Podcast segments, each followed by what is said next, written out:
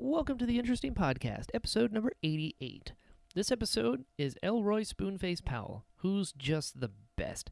He's really, really cool, and also one of the most motivated people uh, I've ever talked to. Is really, really inspiring. Uh, but if you're in the UK, you probably know him from the early 2000s. He was in a, a group called Black Legend, and they had a number one record, uh, which was a cover of "You See the Trouble with Me" by Barry White. And he was a singer. He's a great, great singer, all around great performer, actually. Uh, so we talk about what that was like to basically be thrust into the limelight, having his first hit be number one on the charts, and what that was like, how he navigated that, um, what it was like going on tour for a lot of years, and what that does to you mentally. Um, we talk about uh, him doing martial arts growing up, and then how martial arts has influenced pretty much everything that he's done, um, and the the unseen benefits of that, which was really cool to kind of dive into and to get his kind of headspace. Um, and then going from being in the music industry for so long at such a at such a high level to then switching over to acting and then getting thrust into the deep end there as well because he did EastEnders, he did uh, uh, he was in Star Wars, he was in Episode Seven, he was in most recently Fighting with My Family, uh, the movie about the uh, wrestler Paige, which I really recommend. It's great. Um, so he's got stories about uh, working with Nick Frost and how cool that was, and different fight scenes that he's done for other shows. Also, check out his book called uh, "How to Think Beyond a Chart Position" by Elroy Spoonface Powell. Uh, it, it's great, and he really dives into the psyche of somebody who's behind the scenes of the music industry and what that's like and how to navigate it and uh, a hundred things he wished somebody would have told him. it's it's great. It's great, and uh, we dive into how he got the name Spoonface, where that came from, what it means. It's really cool. Uh, all kinds of stuff. What a great dude. I love talking to people who uh, are so multifaceted and have so many cool interests and have succeeded in, in such a way that not a lot of people have, I think. So it's interesting to get that sort of perspective and what that's like on the other side of success. And then how to handle it. You know, it was great. It was really, really cool. Um, you guys are going to love him. Elroy's awesome. Uh, so without further ado, let's get into it with the man Spoonface himself. Uh, the episode number 88 of the Interesting Podcast, Elroy Spoonface Powell. Let's do this, my friends. Theme song time.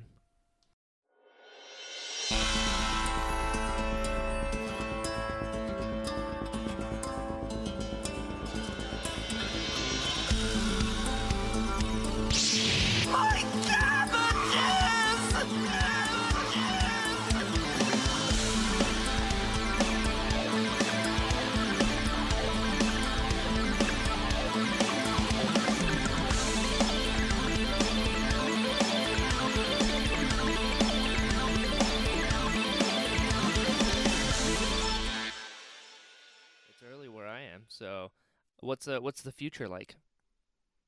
The future is looking great. Good. Uh, yeah, At least sure. the next five hours, we're gonna make it. Um, absolutely. Oh, Fingers crossed. yeah, exactly. You've made it to 1 p.m. So so far, 1 p.m. is pretty good. Yeah. What time is it for you? It is 8 a.m. Oh, nice and early. Okay. Yeah, that's right. That's right. Good start. Good start.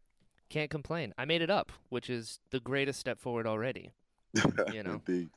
Some Absolutely. people not so lucky. But I'm dude, I'm so excited to talk to you because I love talking to actors just in general, but you're what I call like the little extra because you can act and you sing and you dance. It's like I feel like people are naturally creative, but some people are so creative they're like multiple outlets and I'm like I want to talk to those people. So, Matt, I really appreciate you reaching out, and, and I'm happy to share. And it's, it's I think it's great what you're doing. So yeah, let's do it. oh, stop it. But I, I am wondering though, being that you have all like these creative outlets, well, I need to say first, I'm a fan of your music. I am Wow. aware and also a big fan of your music videos, which oh boy, we gonna get into. But did, were you as a kid were you more into acting or singing or how did that even come about? You know what? As a kid, I grew up in this household where my dad bombarded us with reggae music Oh, sweet. um, all the time, and um, and so it was just in me. But I didn't actually want to become an actor or a singer. Uh, it just sort of uh, happened organically. I got involved in music and had a number one record Yeah, you Uh, did.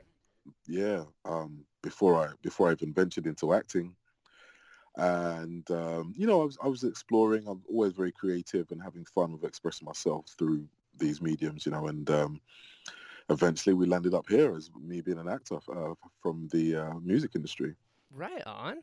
That's cool. So, at what age did you realize you can sing like Barry White?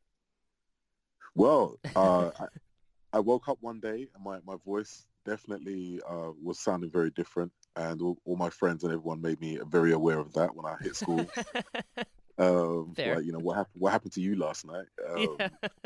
I found it. That's what happened. I found it. found my groove. yeah. Uh, yeah.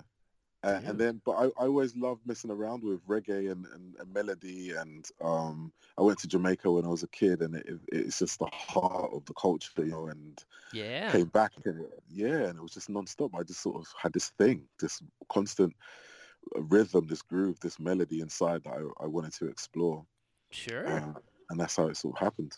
That's so cool. I love reggae music. I love music in general. The music's awesome. And reggae is such a specific type of music. It's one of those like reggae you have to feel.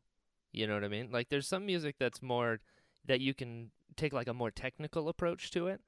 Like with classical music and like with the piano, you've got your 98 keys and you've got your musical theory.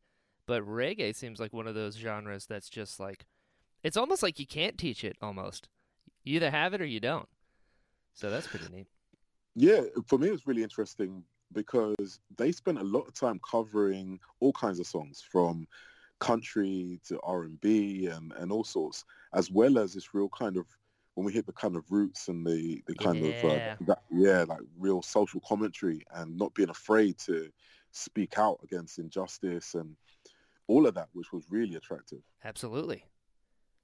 Man, I'm so into it. I can't sing at all. So anyone that can sing, I'm like, man, if I could. It's one of those other things, you know, if there's things that you can't do, you're always like, if I could though, man, I'd I'd be I'd be someone else. I'd be somebody, you know?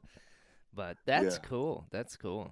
But I think the main thing, that alongside martial arts when I was a kid, um, were the things that helped me um, connect with myself and Sure.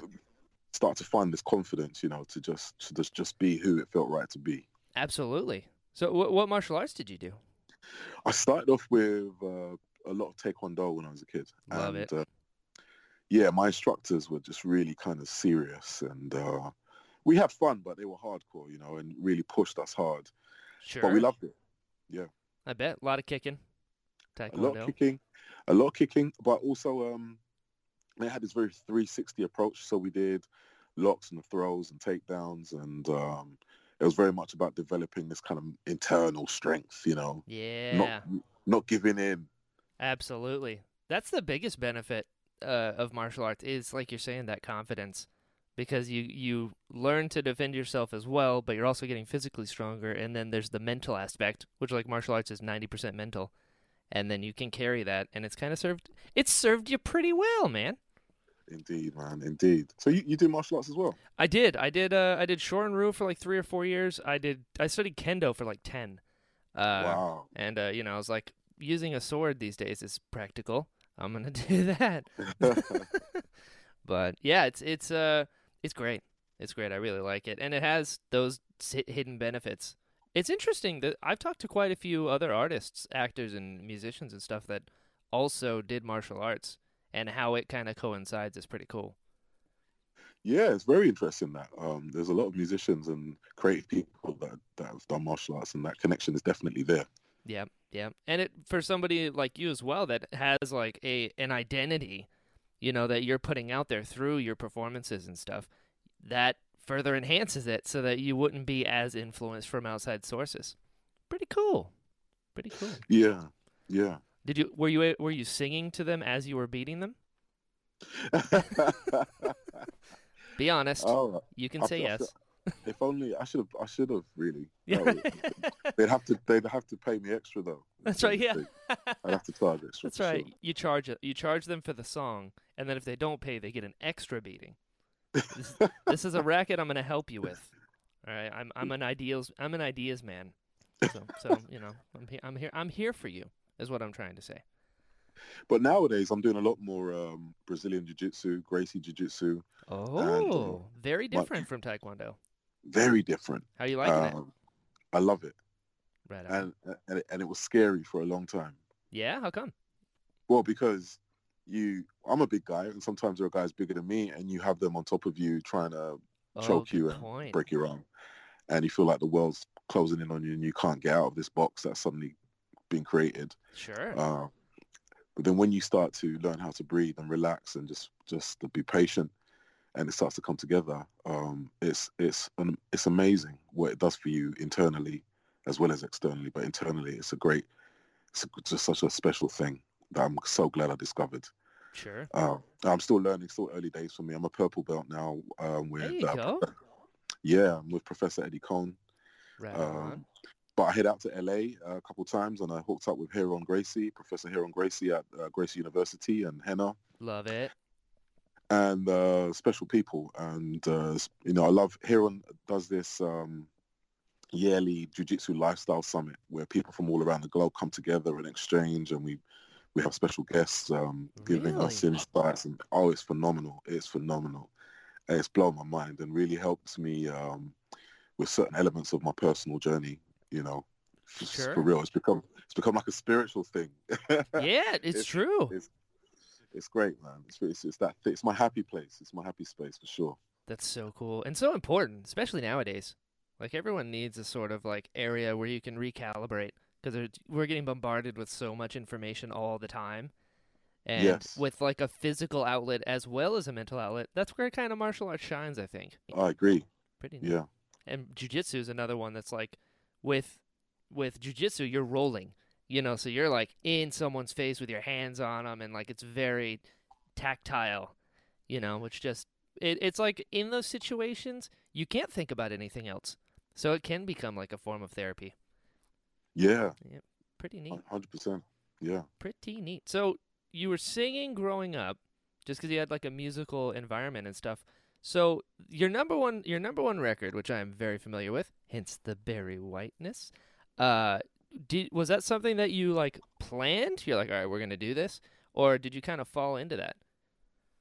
I fell right into that. You know, I was um, yeah, I was studying law at the time. I was a student, What? and um, yeah, I was headed in that direction. I wanted to do that whole thing, Dude, and uh, that's so different. and Left turn.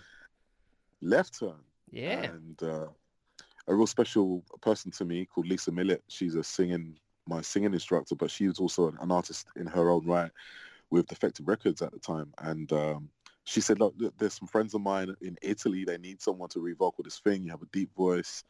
You know, look, come see me. Let's go out there. Let's see what we can make happen. And I just wanted some money. I was a broke student trying to just get through. I was like, yeah, let's do this. And uh, went out there. It was one of the hardest sessions I've ever done in my life. Goodness me. Really? Because Barry White, yeah, it was Barry White didn't just have a, a deep voice. His whole body was a resonating chamber. And I wasn't as big as I am now back then, you know. Sure. Um, so we worked it, we got it, we got it, we cranked it out. And by the time I got back, I was getting emails about, yeah, um, get ready. You're going to be doing at the time Top of the Pops and all this kind of stuff. I was like, wow, really? Dude. I had no idea what to expect, but my, my world got flipped, turned upside down. Yeah. and then the rest is history, as they say. Wow, that's that's such a singular experience as well. So when so when you came back, first off, you also had great hair. So I just need just need to throw that out there. It's such a good time as well because that happened. It was like early two thousands, wasn't it? Around that time, Yeah, that's right. Yeah. which is like the peak of like late nineties dance type of music. Like there's a specific sound that coordinates with like those from like ninety eight to like 03. Those five years, like you've got Sonique, you've got like all those sort of club music, but it's not like club music nowadays. I can't really explain it, but it was, it was a good time. Yeah, the house music with a fusion of the bits of funk and you know south soul and all this kind of these kind of grooves uh, thrown in, and yeah, like you said, you know, like even like Kylie Minogue and all that lot, and your Yes, Eric Eric Morillo's, and you know all these people that were f- pumping out the house music, and it was crossing over. exactly. So yeah, definitely a really interesting time. and you were a part of that wave. Pretty I was cool. part of that wave. Pretty yeah. cool. So then, when did you had like what is that even like? How do you even process that sort of information when you were doing a job for a friend, basically? And it's like you have a deep voice, and next thing you know, you're number one. Like, I can't even I can't even imagine what that would do to your head to be like, okay, it, you just have to recalibrate everything you know now because your name's on charts with all of these other legends. You know? Honestly, it was probably about five years later. Oh, that, it, perfect. that, it hit, that it hit me. Sure, know? that makes sense. So is that is that how you got involved with Black Legend as well? Was through the through this recording session? Yeah, that's how I got involved. Uh, Lisa Millett connected the dots, and uh, yeah, that that was it. Wow. Did you do concerts after that? Did a hella load of uh, PAs up and down. yeah. What Yeah, was- across was like? Europe. It was phenom- phenomenal. Just out three, four times a week, um, Wow. performing, doing shows, meeting people, and uh, yeah, it was a lot of work. I'm glad I was so energized from all the taekwondo I was doing at the time Yeah. um, because it, it was brutal. It was really brutal. A lot of hard, hard work. Um, I bet. yeah, but I, it's how I learned. I learned so much from just having to do it time and time and time again in front of all kinds of different crowds, and uh, yeah, that it was phenomenal. It was a, a great period in my uh, in my life that I'll never forget. Did you find over time that like you could go into that like into the zone where you've done it so many times that you can just kind of be there and still perform? Yeah, I mean, it gives you a great bit of confidence. I mean, on on the flip side, um, before that, again, being a broke student, Yeah. I I did all kinds of jobs, and, and I did a lot of things like a, a window window like trying to get double glazed with selling double glazed windows and Yeah. um, like door to door selling perfume and Sure. working in so like I dealt with people a lot. I got used to dealing with people through that a lot and so by the time I got there, I had a certain amount of confidence. But in terms of winning over a crowd and getting to getting them to connect with you, um, that was a special skill that came with constantly being in, in the faces of all yeah, again all kinds of people, you know, sober, drunk and in between. Yeah. Was there was there a learning curve having never done like those type of live performances before being shoved into, "Oh, hey, it's the number 1 guy." Massively, yeah. It was learning curve. And then I had to deal with, you know, you get you get this massive um, kind of the weight of expectation because now you have had this number one record and everyone wants you to have number one records the rest of your life Yeah. and they don't see that you don't necessarily have control over the, the, the material you're making, especially back then if you're signed to a label and they have ideas about what they'd like you to do and you're the Mhm. front person, you're not necessarily producing and so on. So I had to deal with all that. And um, eventually it was only when I decided I was going to do what I wanted to do my way, I got this sense of freedom and had to rebuild my career um, with my own voice, which was which was great. I had it, it was so free being able to do that.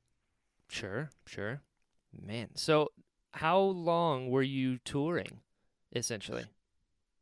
Probably probably the first um, three years were the most intense, but then Wow. every now every now and again you get a, re- a request for a performance somewhere, you know, South Africa or Dubai or somewhere, you know, some shows coming up. What? That's far from where you are.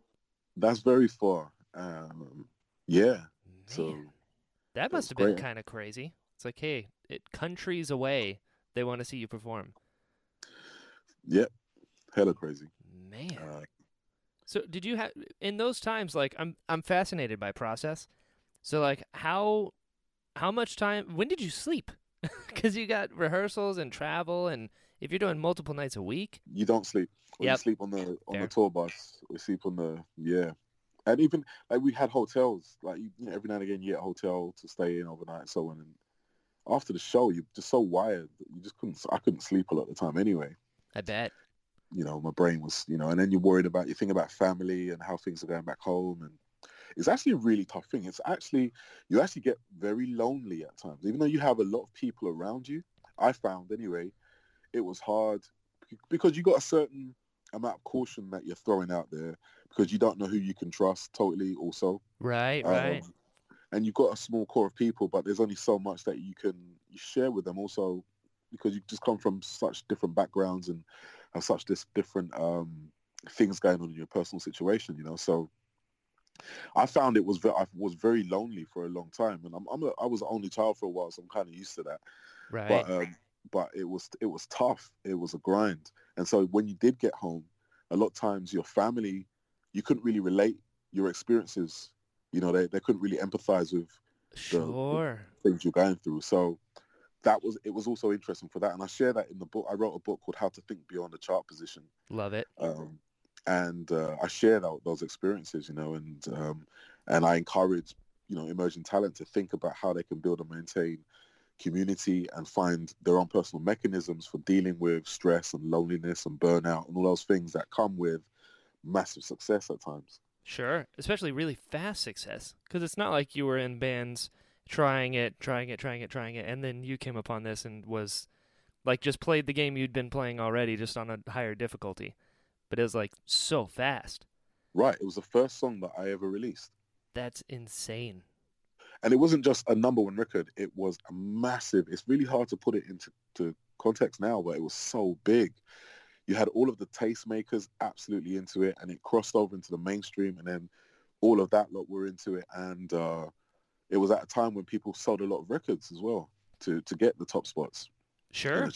Yeah, it's like it wasn't a lull where you just got in because there wasn't a lot there. It's like no, this this especially that time, late '90s, early 2000s. Like that's when you've got peak other bands as well, and everything's going on, and you still and, and that's the thing with charts as well is when you're charting, like that's the massive PR boost for the entire region, you know, and then eventually the world because you're like, who is this? People will check it out just to see all the other people that you beat out, you know. Yeah. Pretty Yeah. neat. Man, I've I've thought about that a lot with people that are performers that go on tour and get to that level of success. Because uh, it's fascinating that you say that it's like really lonely because I can imagine that it would be because one, you're always moving because you're hitting different venues and doing all these things. You're in crowds, but you're up on stage. And then when you go home, like you're saying, you don't have anyone that can relate to you. Because like, oh, I, how I had all these people and it was crazy the last five shows, and like I I was I was here. I don't know what that means. And you're like, oh, okay, cool. And you don't sleep, so that helps too. Man, so when did where did Spoonface come from? Because it's the greatest nickname I've ever heard. so I kind of had this thing where you look into Spoon, you get something different, and that was always my approach with making music. Um, I didn't want people just to expect me to be a rapper or whatever. You know, I was always into exploring different genres and seeing how they fuse together. And Yeah. so at, at one point, I had an acoustic um, guitar and accordion uh, project that I did um, with like a reggae, soul, folk music vibe to it. That's And incredible. um, yeah, and, and that's where Spoonface came from, really. That's cool. That's way better than like, oh, it's just a really cool nickname. You're like, oh no, there's a philosophy behind it, dude. I'm into that. I'm into that. I know there were there were uh, hints to that in the Too Fast music video, where you actually there is an animatic of the spoon face, which is you as a cartoon spoon. Awesome. Yeah, yeah. And then you have the spoon, so that's kind of cool. So wh- how was how was that doing like Too Fast, and then somebody's like the greatest that time music video. Just want to throw that out there. You know, it's so it's so interesting. There's this kind of it's almost as if I was in two worlds, um, because I came from this background of of hardcore reggae dancehall, and then later on drum and bass and jungle and so on, and um, and then I was in very commercial house music, and so I had a lot of fans because it's so widespread and and uh, big in certain places, Sure. and then I had an audience that possibly didn't understand why I was doing house music like that. You know what I mean? Oh, it wasn't like it wasn't kind of like now where you got Chris Brown and Usher, you know, hooking up with Diplo and um, and like doing all these kind of um, house uh, EDM fused R and B and so on. It people were a lot more closed minded. right. You know what I mean? So, uh, I mean, me, I didn't care. I did whatever it felt right for me to do That's but right. at the same, but I, I was very aware of how some people just didn't get it, um, and for me, I loved it, and so I love going to Italy. I love going to that part of the world, and they they just lapped it up. They're just really into that that vibe. Even now, like house music is very much their thing. But I, I still very much hold on to my dancehall and my reggae reggae roots. And when I want to just um, chill out and disappear and dis- disappear into myself and just uh, contemplate life and so on. It comes on and off I go. Sure. That's that's really smart I think as well to like keep a creative vibe going to not pigeonhole yourself and put yourself into one box. Cuz that's kind of like how I feel I feel like that's kind of like how the human brain operates sometimes is we need to categorize. Like you are this thing so that I can enjoy you as this thing. But as human beings we're multi multi multifaceted. Uh, so when you're talking about mixing genres and guitars and accordions, that's awesome. So, d- d- so did you have a favorite venue that stuck out? That you're like, this is the place. Because a lot of artists are like Manila. I like to go to Manila. It's the best. You know. um, you know, for really straight up, out and out house music, on the very very commercial side of things, I Mhm. love going to Magaluf and um, oh. And a place called BCM because I, I I was real good friends with a, a guy out there, a couple of guys who DJ and, and pretty much run the club, you know, Mhm. um, who made me feel very welcome, you know, and um, yeah. I- So aside from that, I never really had any specific venues that I loved. It was more about who am I going to be performing with and around that I like hanging out with uh, in between and afterwards as well, you know. Sure. That's another thing people don't think about after the concert. That- Yeah, You know, you got to hang out with somebody. That's where a lot of artists, I think, have trouble is when you go like the ultimate highs and lows, where you've got on stage people chanting your name, singing your songs, ultimate high, going to a hotel room by yourself, ultimate low. You know, and like Yeah. we're not wired to be able to handle those in such a short amount of time, I think. Yeah, absolutely. And this is why a lot of uh, artists end up self-medicating and feeling Absolutely. disenfranchised, feel isolated and, all- and all of that stuff, you know. Mm, And uh, we, I feel that record labels and tour managers and publishers, more of the industry need to own this duty of care to, to artists that are, are in these situations. I agree. I agree. It's because they're carrying the massive amount of weight that goes along with it, but then the the upper echelon kind of treats it as a product. The problem is they don't separate the artist from the art, so they start seeing the artist as the art, aka a product. So it's a crazy business. It's a crazy business. I totally agree with you that the humanity gets lost somewhere. Hundred percent, especially in something that's like a, a a product, you know, because then you stop, you dehumanize the people that are actually doing it. But that's that's why I like to talk to people, to be like, oh hey, let's bring that human element back. What was it like?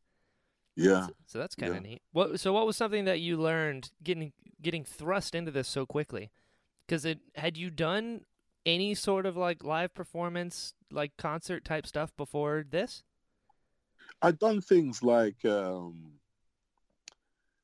uh, talent competitions at places like uh, Hackney Empire Sweet. and in shopping cities and all this kind of stuff.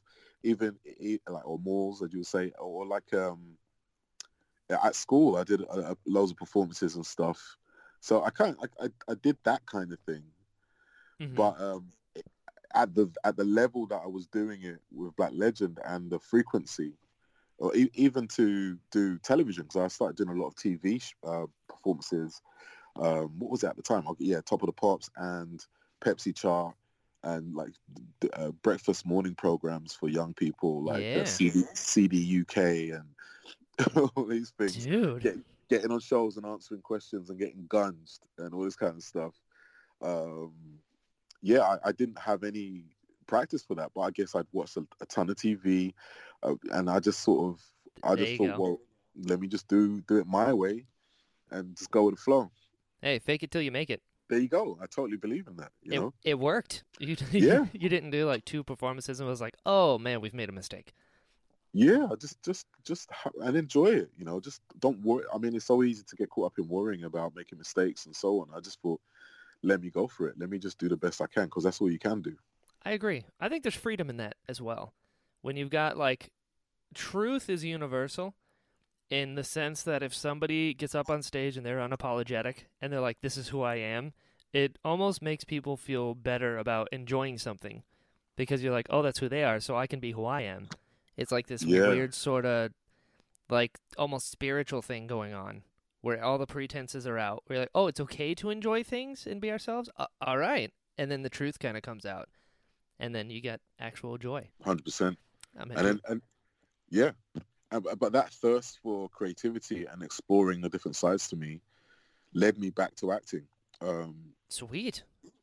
uh, you know, I, I went for a period actually where I was doing bits of erotic art. I was Sweet. so I was like, I was, I was, I got, I got kind of bored with the industry. I got kind of uh, jaded as well. I just thought this is just boring. It's, it's tiring.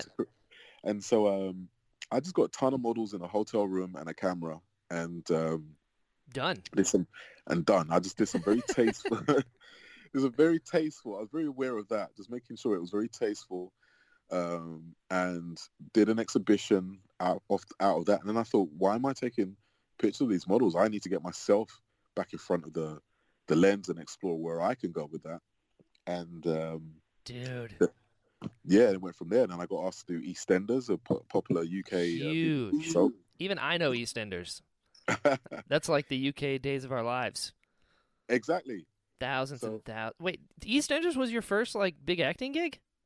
Well, I, I got asked to do be, be a market trader for a couple of years. Sweet. Um, and and then I started to do fight scenes. So I start I went and did some training with the British Action Academy, um, and then I got asked to do a couple of fight scenes. And I, I thought, let me just get a, an acting agent. Got an acting agent, and then I started doing um, commercials. And then this opportunity with uh, fighting with my family came up, where Oh yes, it did.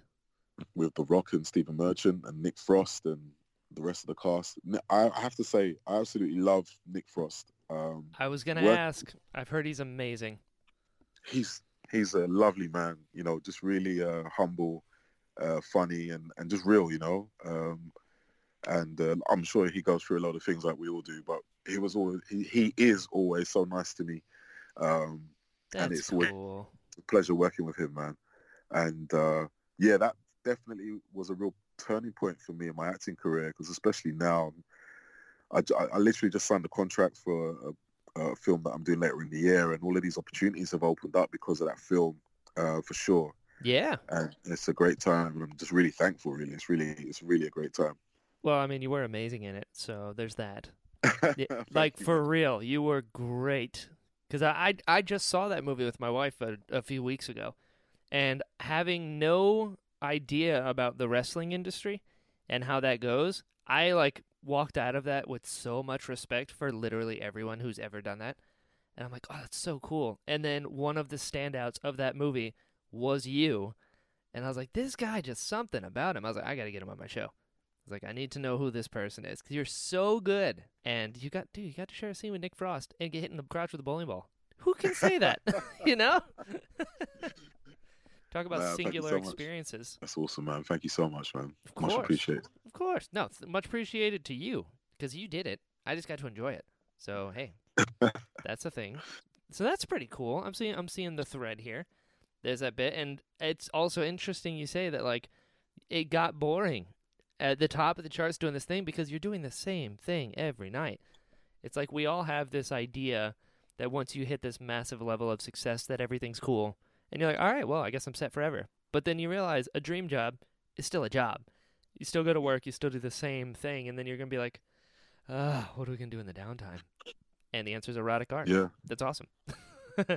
but you know, I, I got I got tired also of the politics and the uh, this again, yeah, that and the weight of expectation. You know, um, you know, every time you even see family members, oh, wh- what's the next thing? What are you doing? Can you sing for me? And it's like, if you're a singer, I don't know many other professions where if you turn up at uh, a meeting or something, people just want you to sing or perform. And I'm like, if you're an accountant, I don't ask you to do my taxes. That's true. you or you, know? Give me a break. I just want to hang out. exactly. You go in there, dance, monkey, dance. And you're like, no, and I don't want to. Oh my goodness. Oh, Exactly. God.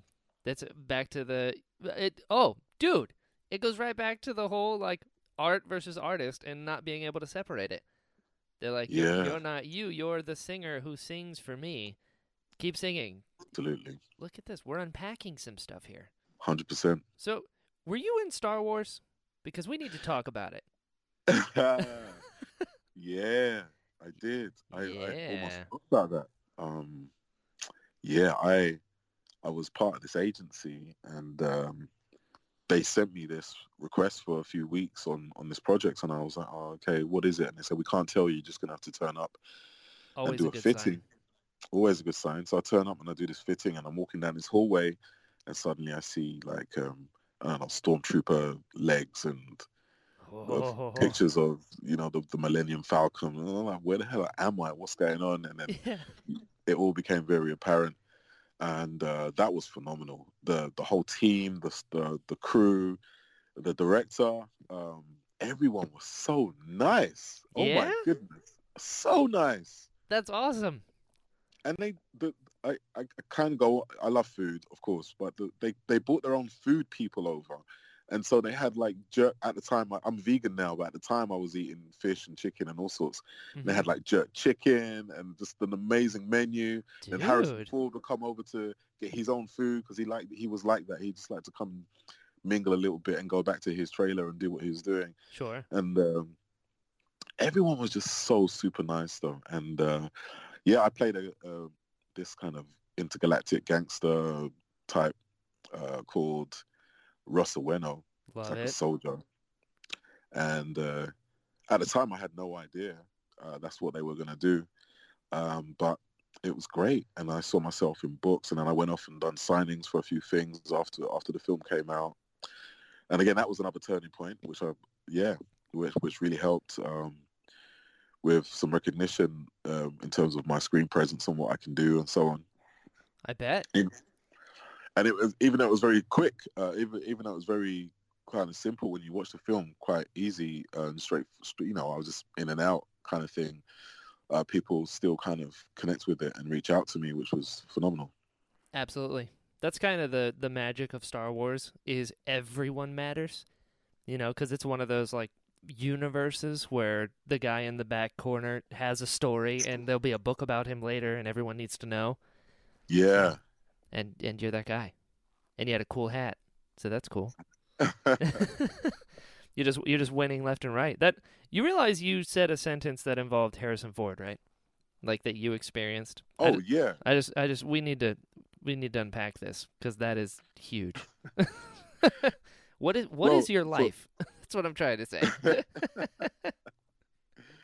you know, like I, I um, I really enjoyed that project, especially because I mean we were in this studio uh, most of the time, and in the middle of the studio was a massive fire where they're spit roasting this ginormous uh, alien turkey, uh, like the size of a Tyrannosaurus Rex, yeah. um, um, and it, it got so hot in there at times.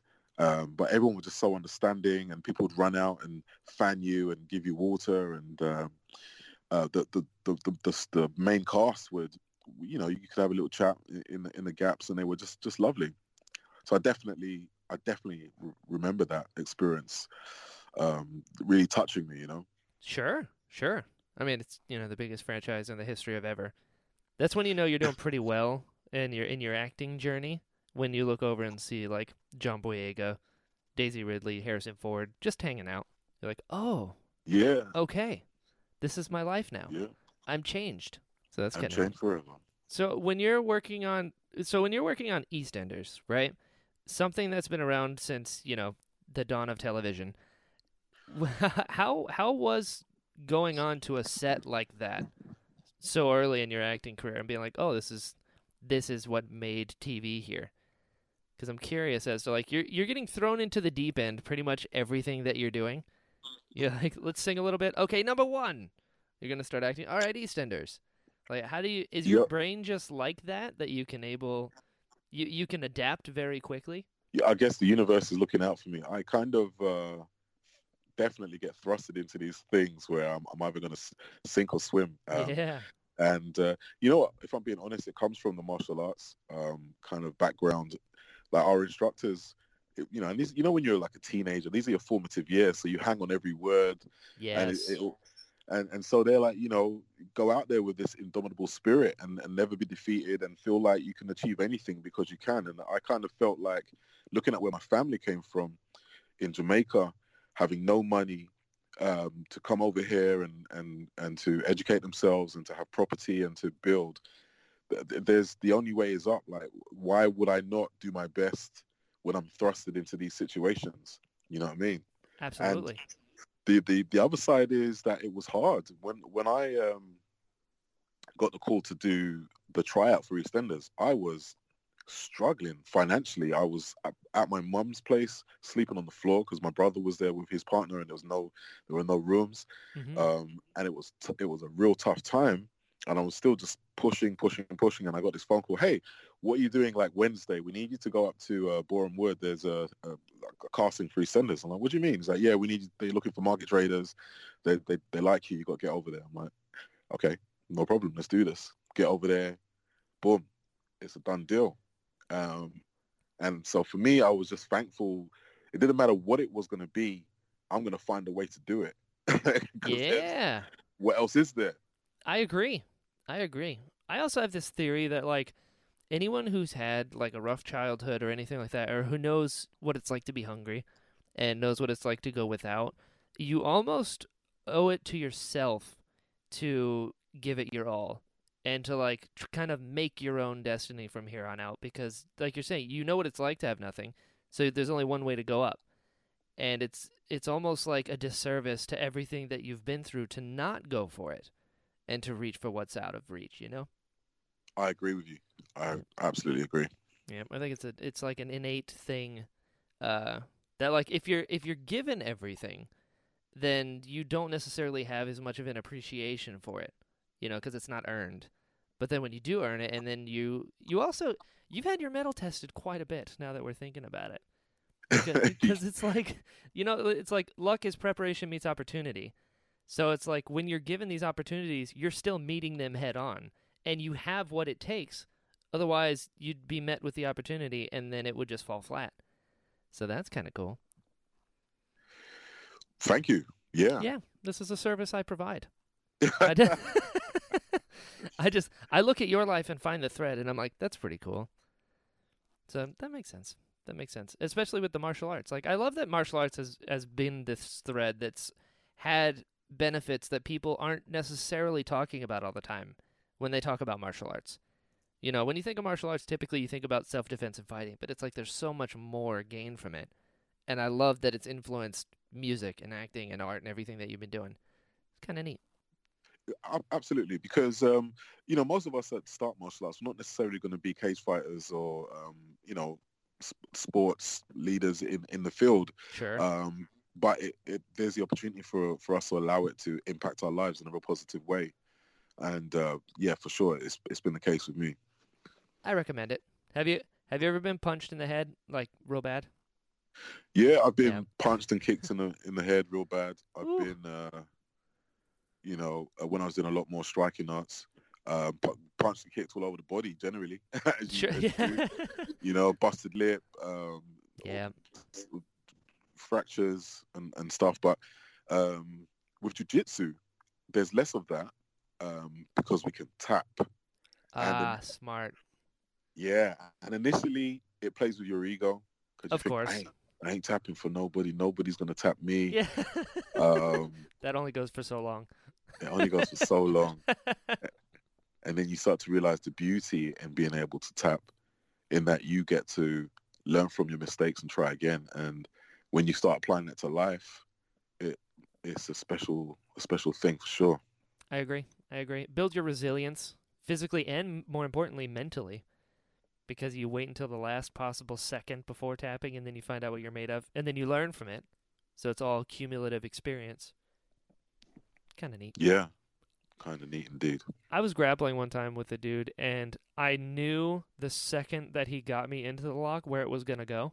It's like one of those like there's a part of an armbar when you're like, okay, there's only one way this goes. Before you know what I mean? Like there's a point of no return. And I remember before it even got to the point where there was like leverage involved, I immediately tapped him like, all right, this is this is just how it goes. Like I know where this is going. You've got me here. We're 95% of the part right before it starts hurting. Here you go. And he got so mad because he wasn't able to like make me tap by force because I recognized the losing battle. And then I in turn got in trouble for that cuz they're like you got to go to the point of no return first. I was like, "Okay, fair. I know what I've learned here." So you robbed him of the uh, I did. opportunity Yep. That's what he gets. the victory should be in knowing you got me in that position to begin with. He's like, no, I wanted to see the pain first. Like, okay, I'm gonna go over here. I also got punched in the ear one time, and that hurts really bad. No, it's not nice. It's not Yeah. nice to get punched anywhere. That's true. that's true. You know, if the person can really punch, it's just not nice. Yeah, that's right. So you've done you've done fight work as well on screen. Yeah, I, I did a show called um, New Blood, which is about these detectives in the UK, and I'm a, a big Turkish. Uh, I'm in this Turkish bath, and I'm a big gangster that comes out and chucks a few people around, and I get hit over the head with a metal dustbin. What? How? Talk to me. Well, so um, these cops are in there trying to stake out the joint, and they find who they're after, and uh, they they try to bring them in, and I'm like, you ain't taking anyone anywhere. Yeah. I come out with just a towel wrapped around me because I'm in a Turkish bath, right? Love it. and I'm grabbing these guys and I'm throwing them into sun loungers and all this kind of stuff. And he manages to crawl out into this passageway and find a dustbin. And just as I almost get him, he smashes me over the head with it and, uh, and man- manages to get away, which was so much fun. Dude, that's why you got Union Jack. They're like, he's wrestled before. Look, he took a dustbin like a champ. It was a real dustbin? You really got hit in the head? so it was, um, they, they kind of, you know, they put this thing together. So it looked like a real one. And it was heavy enough, you know, it had foam and stuff on it. And um, so I had to kind of brace for the impact and, and, and take it like a man. Yeah, but, there you uh, go. but thankfully it wasn't real metal. Um, but yeah, That's so falling cool. on on the floor because because I'm in a towel as well, right? I can't have too many pads and all that kind of stuff, so I just had to fall and take it. Sure. uh, How'd the towel stay on then? Oh, they by the magic of television, um, they uh, they the, the the makeup ladies, the uh the the stylists, they um sold it all onto me. oh, that's so cool. Thankfully, Yeah. otherwise they need a, a different rating for the uh that's for right. that show That's right. sure. I mean, you have a background in erotic art, so just saying, you kind of came Yeah. you know. you know, I really enjoyed doing all of that, and not for the obvious. It was um, just connecting with the models, um, who Of were course. very, yeah, just just hearing their stories and some of the things they've done, and and finding ways to to be really uh, classy and uh, creative with what I was doing. So I got really into um, using light to cast shadows, and just it was more about, but yeah, I got into that whole thing, silhouettes and stuff. Um, That's so cool So that- that was really a lot of fun. because it's a specific type of art as well that requires it's like you know people say you have an eye for something like that's one of those it's a very specific you have it or you don't it's to be classy or it isn't like there's not Yeah. a, there's not a whole lot of gray area uh pun intended with the shadows uh involved in that type of medium so i just love that all everything you've done has been cumulative like you've got martial arts experience, which prepared you mentally for the music, which you grew up listening to, and then you were able to do that. Then the fact that the art was the camera that put you in front of it, that made you go into acting. It's so cool. Thank you, man. Yeah, um, I'm just open. I'm just open to embracing these opportunities because the bigger picture is that we don't know how long we got on this this rock, man. Tell You know, me let's, about it. let's just do stuff. I agree. I have that like ticking clock in the back of our heads, you know, where it's like we don't have time. It's like get, get in there and express yourself as much as possible and get the most out of life that you can. I think it's important to be open to opportunities and new experiences and also kind of get to know yourself. You know, I feel like a lot of people don't really explore themselves and realize the multifacets that we have. And then to see what those do. It seems to be pretty rewarding in my experience. Yeah, Yeah. yeah. Is there something that you want to do that you haven't done yet, like on your on your list? You're like, this would be cool. There are a few things I'd like to do. You know, I, I've always wanted to just spend like three months or something in Japan or Dude, Um, I love Japan. Never been. some. Always wanted to. I, I've been. I've been. What? What's it like? Well, first of all, you notice that the people are just so friendly and just willing to help. I remember coming off um, some shuttle somewhere trying to find my hotel, and I was absolutely lost. And uh, at the time, I couldn't see any signs that were helping. I didn't have any um, internet to use my phone or anything. Sure. And this woman came out of her job, like she was working, and she saw I was lost, and she mumbled something to her manager, who it was. She said, and and she couldn't speak English uh, properly, but she just said, look, I showed her where I wanted to go, and she took me pretty much to my hotel, and then went back to work. That's and I thought- cool. I was like, wow, I love this place already. Yeah, um, right off the bus. Right off the bus. And I was staying in Tokyo. I was in Shibuya mostly, um, Oh, doing lots of meetings around music. Music, really. I was doing a lot of music publishing meetings and stuff, and so that it was very busy, and it just didn't stop. You know, like nighttime all the way through, there was just something going on always. And the thing that always stuck with me randomly was people go out. Like businessmen would get drunk after work and fall asleep on a bench, and no one, no one would like take their keys or phone or anything. They just like leave them, just leave them alone. oh my god, they like- see him and just pat him. Me too, buddy. Me too. That's amazing. Just passed out businessmen in Japan, Yeah, dude. but I'd love to. I'd love to live in that part of the world generally for a good few months or even a year or, or so or more, and travel around. Uh, going to Singapore, I love it there. Oh, um, and also- Yeah, it's another place I'd, I'd love to spend more time at, just because it's easy to get to. Then, let's say Australia or Hong Kong or the, all the surrounding areas, Yeah, Indonesia and all that. So Thailand and so on. I hear you. I hear you. Especially in the states, it's like, oh man, that is on the other side of the planet. Yeah, That's, that's what I've always wanted to go to Australia for that reason. Just to be like, oh yeah, you know, Earth. I've been on the other side of it. So, you know, not yet, but one day. One day. Do you have actually? I want to talk about your book. So, what made you want to write a book? It's a lot of work. it's a lot of work. I felt like inside I had a lot going on that I Mhm. needed to let out, and a book seemed like the best way.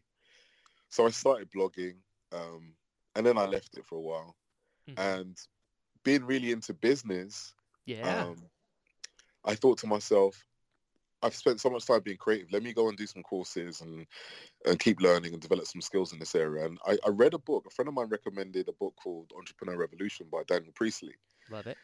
and I read it, checked it out, loved it, made sense, and went to one of his events and thought, you know, I'm going to do this guy's course. So I did the six month, I think it was like a threshold thing, um, and it was all right. You know, I learned, I took, I took a lot from it. What I took from it the most was some great new friends who had a similar approach and mindset business wise hmm um, and then how I recognized how important it was to to to have content out and how to and, and to, to, to be writing and, and putting out stuff packed with value all the time.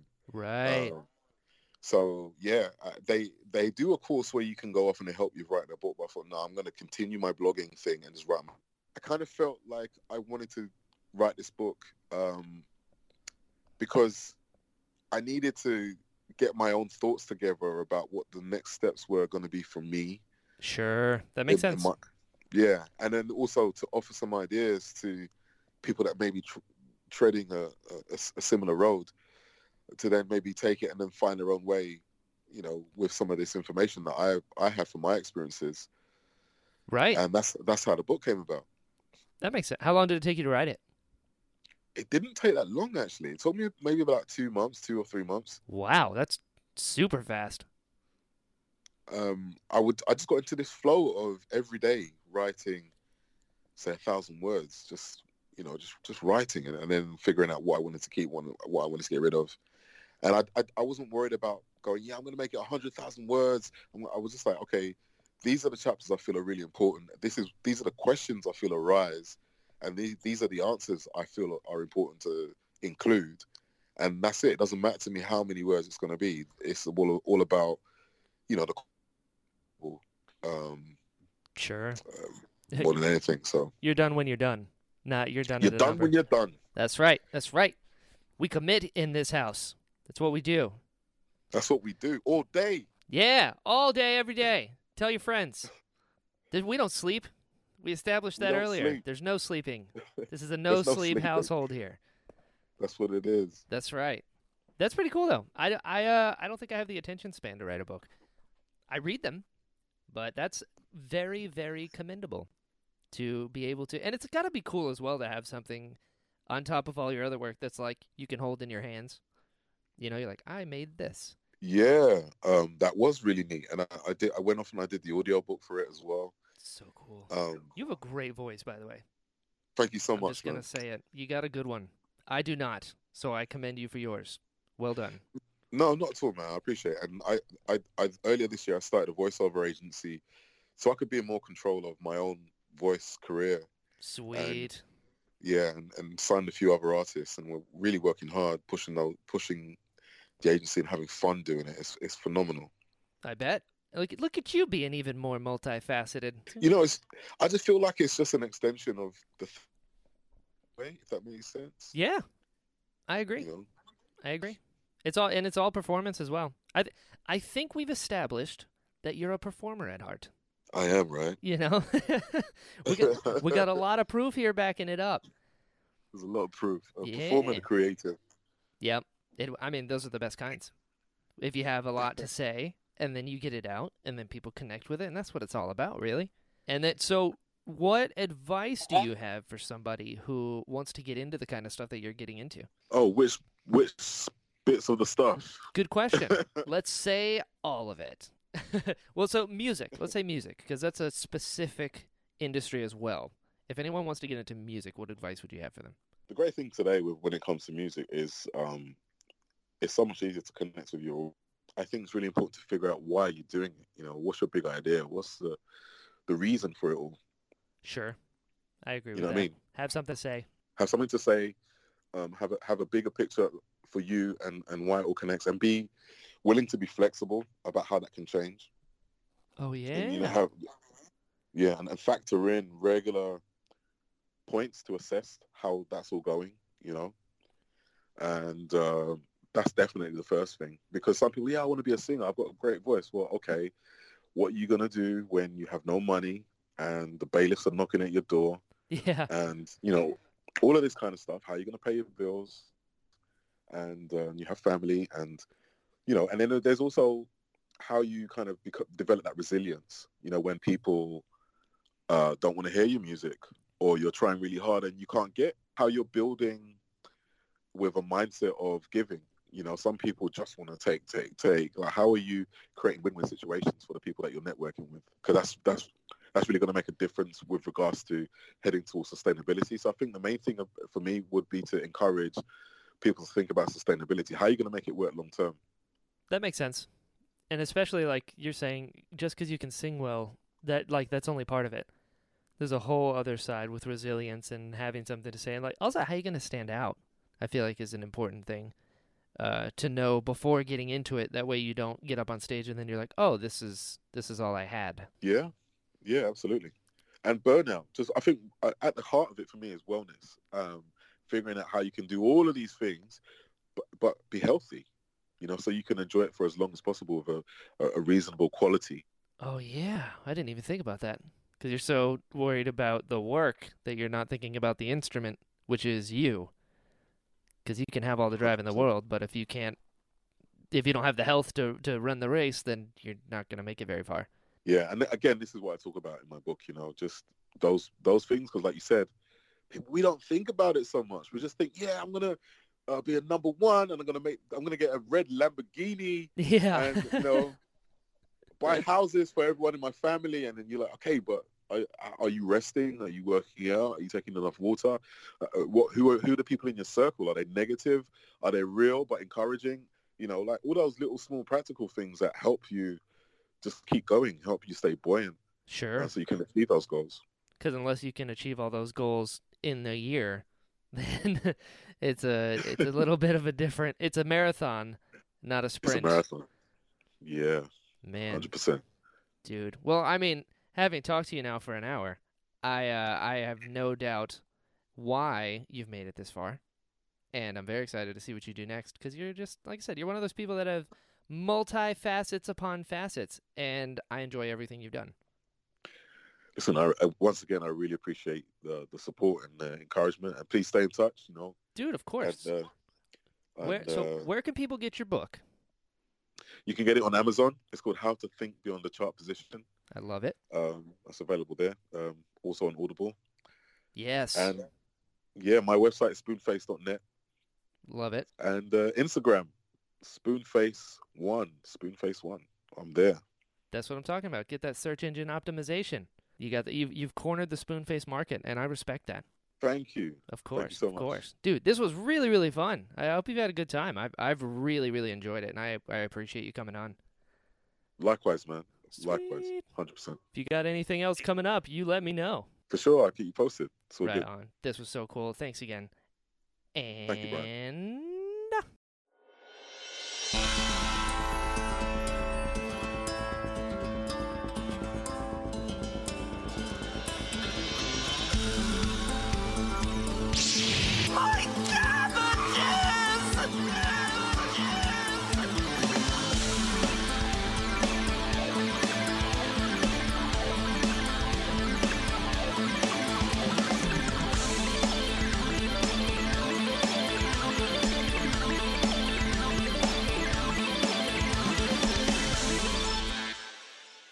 Hello, friends. Thank you so much for listening to this episode of the Interesting Podcast.